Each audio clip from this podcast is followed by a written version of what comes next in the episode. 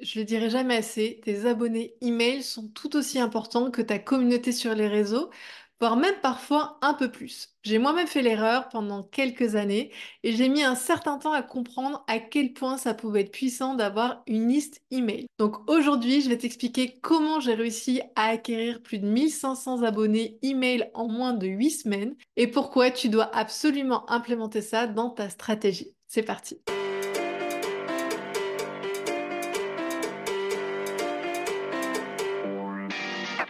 Déjà, pour commencer, qu'est-ce que c'est cette liste email? La liste email, c'est ce qui va transformer tes simples visiteurs ou abonnés Instagram en abonnés email. En fait, dans la conversion, ça va être beaucoup plus fort d'avoir l'adresse email de tes abonnés, puisque comme ça, tu vas pouvoir les recontacter et garder un certain lien avec eux. En fait, c'est quelque chose qui va te permettre d'avoir ton carnet d'adresses de prospects et de pouvoir ensuite avoir une vraie stratégie par rapport à ça. Alors déjà, pourquoi avoir une liste email quand on est entrepreneur? Le premier point parmi tous, c'est que ça sécurise ton audience. Tu peux avoir 10 000, 20 000, 100 000 abonnés sur Instagram. Le jour où tu perds ton compte, où tu te fais pirater, tu n'as plus rien. Alors bien sûr, maintenant, il y a l'option Meta Verified qui permet d'avoir une association entre ta pièce d'identité et ton compte pour pouvoir le sécuriser. Mais d'expérience, le service client de Meta n'est pas des plus performants et ça peut être ultra anxiogène quand tu as fait ce travail sur de nombreuses années de te dire mince, bah, au final, il me reste rien. Donc vraiment, si j'ai un conseil à te donner, sécurise ton audience avec ta liste email. Le deuxième point, c'est aussi que quand tu vas communiquer par la suite avec cette liste email, tu auras beaucoup plus d'attention de tes abonnés plutôt que sur les réseaux. Sur les réseaux, tu sais très bien, on a l'attention d'un raton laveur, on est tout le temps sollicité, il y a des vidéos, des pop-up, on est dans cette adrénaline et cette euphorie de vouloir toujours plus, d'aller sur la prochaine vidéo, ça va très très vite. Alors qu'à l'inverse, quand tu envoies un email, tu as un accès un peu plus intime, un peu plus privilégié, tu as moins de sollicitations extérieures et du coup, ton message va être beaucoup plus impactant. Cela va l'être d'autant plus si tu as un rituel. Moi, je sais que tous les dimanches, j'envoie ma newsletter à mes abonnés. Elles ont l'habitude de la recevoir et ça crée aussi une routine avec elles, ce qui permet d'avoir un top of the mind, de rester en tête et de créer ce lien si précieux que tu peux avoir aussi par email. Maintenant, tu vas me dire, ok, Mylène, t'es bien gentille, mais comment je les récupère ces emails? Eh bien, j'y viens. La première chose à faire, c'est de comprendre que tu es dans un système win-win, gagnant-gagnant. C'est-à-dire que, un petit peu comme la vraie vie, hein, le marketing, on n'invente rien, c'est un petit peu des conventions sociales. Tu vas pas arrêter quelqu'un dans la rue en lui demandant son 06. Certains le font, mais on va dire qu'il y a quand même peu de chances que ça aboutisse. Il faut déjà que tu instaures ce lien de confiance et que tu offres quelque chose en échange de cette information. Et c'est ce qu'on appelle le principe de réciprocité. J'en parle souvent dans mes vidéos. C'est extrait du livre Influence et manipulation que tu peux retrouver en description, qui part du principe que l'humain a tendance à vouloir rétablir les échanges. Donc quand tu lui donnes quelque chose, il sera plus enclin, lui aussi, à te donner quelque chose en échange. Donc là, l'objectif, ça va être de donner quelque chose de gratuit en échange d'une adresse email. Et souvent, ce quelque chose de gratuit, ça peut être un e-book, un appel découverte, ça peut être un code promo, ça peut être une masterclass, ça peut aussi être tout simplement de s'inscrire un formulaire de ta newsletter pour recevoir des infos un peu exclusives chaque semaine.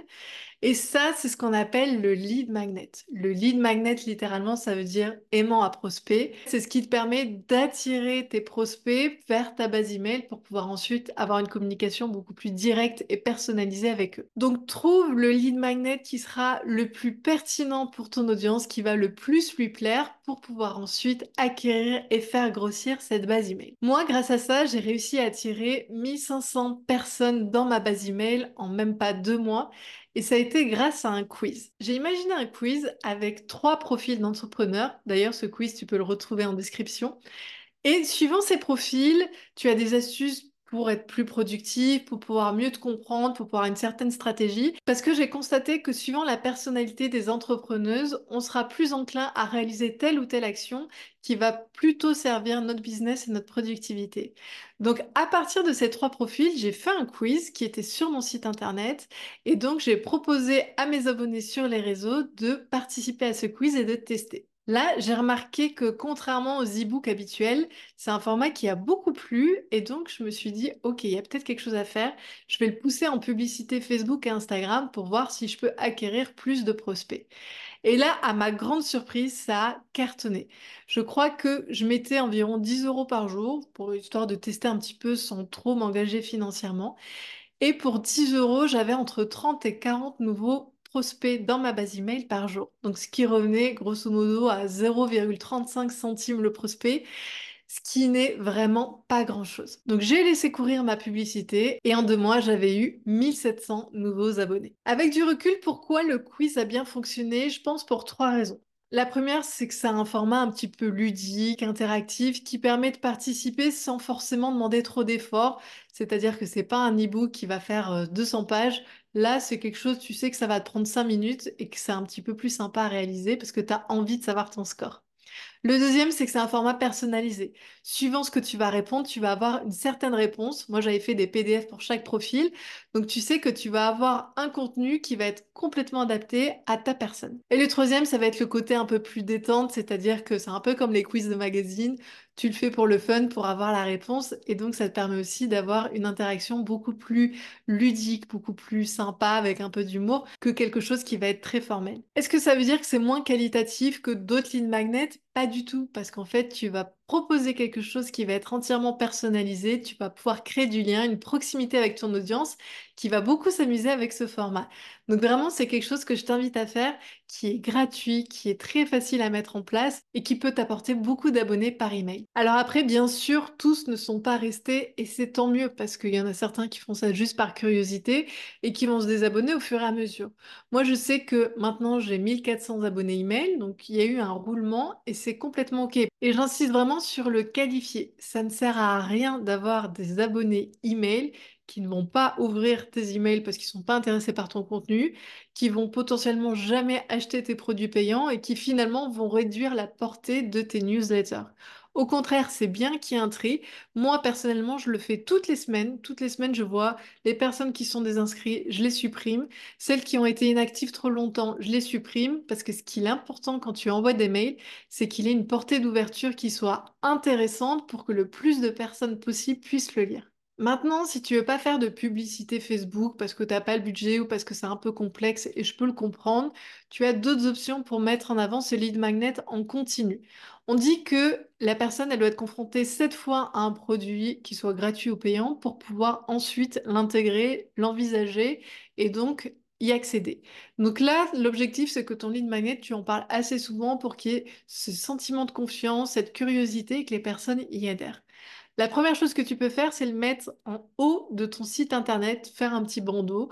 Moi, je mets euh, quel entrepreneur es-tu, euh, fais le quiz offert. Et là, les personnes cliquent, elles y ont accès. Donc, ça veut dire que c'est accessible sur toutes les pages de mon site internet. Je mets aussi en bas de page un formulaire d'inscription à la newsletter pour que les personnes, où qu'elles soient, elles puissent aussi rejoindre ce format. Et suivant mes articles de blog, je fais des pop-up. C'est-à-dire qu'il y a certains articles de blog qui vont être plus enclins à tel lead magnet, ça peut être une checklist, ça peut être un e-book.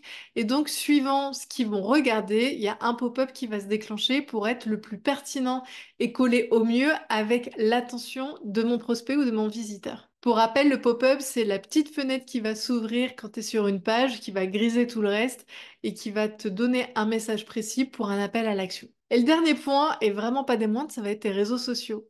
Tu dois parler de ton lead magnet toutes les semaines. C'est quelque chose de gratuit, c'est quelque chose qui va servir ton audience. Et donc, tu dois pouvoir leur mettre ce rappel sous différents formats. C'est-à-dire qu'un jour, tu peux en parler en story. La semaine d'après, tu peux faire une publication avec un appel à l'action de télécharger ton lead magnet. Tout ça, ça va au fur et à mesure s'imbriquer dans l'esprit de tes abonnés qui vont être beaucoup plus enclins à télécharger. Pareil, dans ta biographie, si en ce moment, tu n'as pas forcément d'offre promotionnelle sur quoi que ce soit de payant, tu peux mettre un appel à l'action, fais le quiz offert ici avec une flèche pour que la personne, dès qu'elle arrive sur ton profil, elle soit réorientée sur ce formulaire. Donc tu l'auras compris, tout est prétexte à mettre des petits rappels pour que les personnes remplissent ta base email et s'inscrivent sur ce format. Et là, tu vas me dire, ok, c'est cool, je commence à avoir quelques abonnés dans ma base email, mais qu'est-ce que j'en fais? Eh bien, tu as deux options. Moi, je combine les deux, mais tu as deux options. La première, c'est de faire une newsletter. Alors, tu n'es pas obligé de la faire hebdomadaire si tu ne sens pas l'investissement de créer du contenu aussi souvent. Tu peux tout à fait faire une newsletter mensuelle pour donner les dernières actualités de ton business, pour partager tes réflexions, des avis clients, etc. À savoir que tes newsletters, elles doivent pas être tout le temps promotionnel, c'est plus pour créer du lien, pour donner de la valeur et pour expliquer un sujet. La deuxième option, ça va être de faire des séquences email, c'est-à-dire que tu vas proposer plusieurs séries d'emails, donc 3, 4, 5, 6, peu importe, et à la fin, tu vas surtout proposer un produit qui est payant avec une promotion ou pas. Là, l'objectif, ça va être d'emmener au fur et à mesure ton prospect vers la connaissance de ton produit avec des avis clients, en lui faisant comprendre la problématique pour que au fur et à mesure des emails, il ait envie d'acheter ton produit payant. Moi, je pense que l'un n'empêche pas l'autre. Tu peux tout à fait commencer par faire ce tunnel de vente, donc avec des emails un peu plus réguliers et qui ont une destination à la fin promotionnelle. Et ensuite, si la personne n'achète pas, tu le bascules sur tes newsletters pour que toutes les semaines, tu aies un lien avec elle et qu'elle continue à connaître tes produits, ton expertise et tes services. Pour faire ça, tu n'as pas besoin de choses hyper complexes.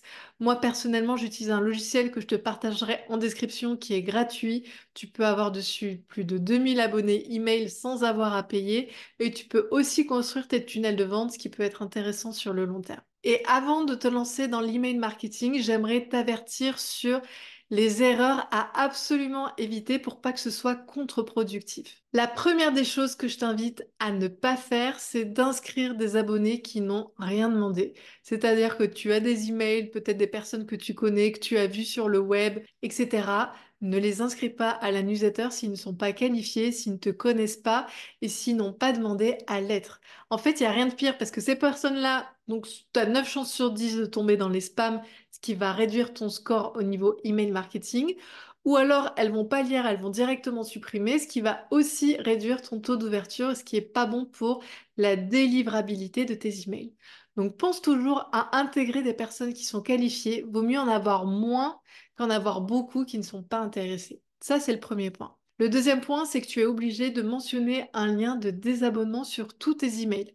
Ça, c'est la loi. Tu dois pouvoir être identifiable et que en bas, il y ait toujours une option pour que la personne, si elle n'est plus intéressée par tes emails, puisse se désinscrire facilement en deux clics. C'est une sorte de consentement marketing et heureusement parce qu'à une époque, on était envahi d'emails sur lesquels on n'était pas inscrit, sur lesquels on ne pouvait pas se désinscrire et donc ça venait vraiment polluer les gens. La troisième erreur à éviter, c'est de ne pas inonder tes abonnés avec des emails.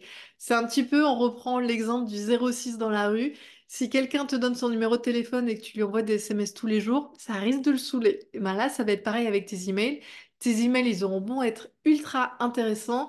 Si la fréquence d'envoi est beaucoup trop poussée, tu risques à la fin que les personnes se désinscrivent et donc ce sera contre-productif. Et le dernier point, ça va être d'éviter d'utiliser des termes qui sont trop promotionnels dans l'objet de tes emails.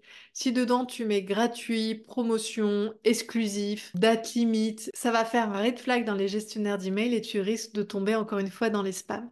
Donc essaie toujours de trouver un objet attrayant qui suscite l'intérêt, la curiosité pour que les personnes soient plus à même d'ouvrir tes emails. Donc tu l'auras compris, l'email marketing, c'est une stratégie ultra puissante. Je pense que 70% des personnes que je convertis le sont par email.